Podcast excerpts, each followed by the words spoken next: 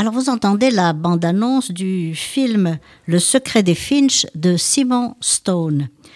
Je le recommande, il vient de sortir en DVD.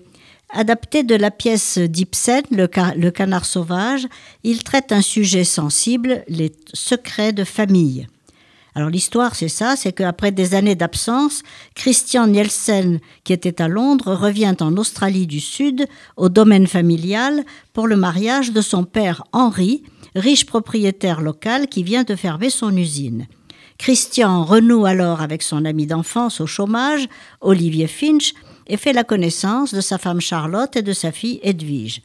Malgré ces heureuses retrouvailles, Christian, qui est blessé et malheureux en ménage, ne va pas résister longtemps à la tentation de révéler un lourd secret à son ami, au risque de briser la vie de tout son entourage. Si vous ne le connaissez pas, ce film est l'occasion de découvrir Simon Stone, homme de théâtre australien et suisse exceptionnellement doué. Tchekhov ou Ibsen lui donnent l'occasion de mettre en scène mythes et métaphores dont l'effet grossissant fonctionne d'autant plus que les scénographies choisies évoquent l'étude de laboratoire par les huis clos ou les milieux fermés qu'il choisit. Ce brillant metteur en scène de théâtre, d'opéra et de cinéma qu'on a applaudi à Paris, à Londres et même à Salzbourg pour sa mise en scène de la Médée de Cherubini, actualise les classiques et leur donne un impact particulier. De plus, il dirige les acteurs comme personne et bénéficie dans cette tragédie familiale d'une distribution exceptionnelle.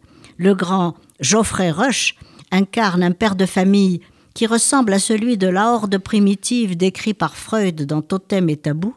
Il accapare toutes les femmes au détriment de la génération des fils justement révoltés.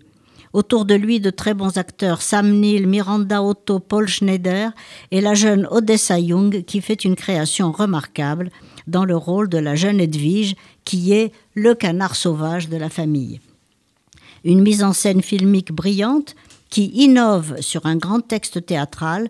On ne voit pas ça tous les jours et ne manquez pas donc le secret des Finch de Simon Stone. Mais comme c'est un peu sérieux, je me suis dit qu'il fallait un peu vous faire rire. Alors il y a une série qui est un must sur Amazon Prime, c'est Fleabag. Je ne sais pas si vous en avez entendu parler. C'est adapté du one-woman show éponyme de Phoebe Waller-Bridge et Fleabag est le nom de son héroïne et ça veut dire sac à mouche. C'est une londonienne trentenaire, célibataire, accro au sexe, paumée et dépressive. Pour surmonter un double deuil, celui de sa mère et de sa meilleure amie, elle se réfugie dans les lits de tous les hommes qu'elle rencontre. Mais à la différence avec Bri Bridget Jones, par exemple, c'est qu'elle analyse elle-même et ses partenaires en permanence avec un humour mordant et désabusé. Elle est tellement gaffeuse qu'elle fait de chaque repas de famille une empoignade. Elle sait qu'elle est en pleine autodestruction, mais ne réussit pas à s'en empêcher et décide d'en rire, ce qui la rend très attachante. Mais alors, ce qui est le plus intéressant, c'est que le point de vue de la narratrice et une approche décalée de la mise en scène font l'originalité de cette série qui a la particularité de briser le quatrième mur, puisque cette femme souriante s'adresse directement au téléspectateur, parle à la caméra, l'interpelle, et souvent, alors qu'elle est en pleine discussion avec une amie ou avec son amant, elle se tourne vers le téléspectateur, lui fait un clin d'œil, le prend à témoin et en fait son confident.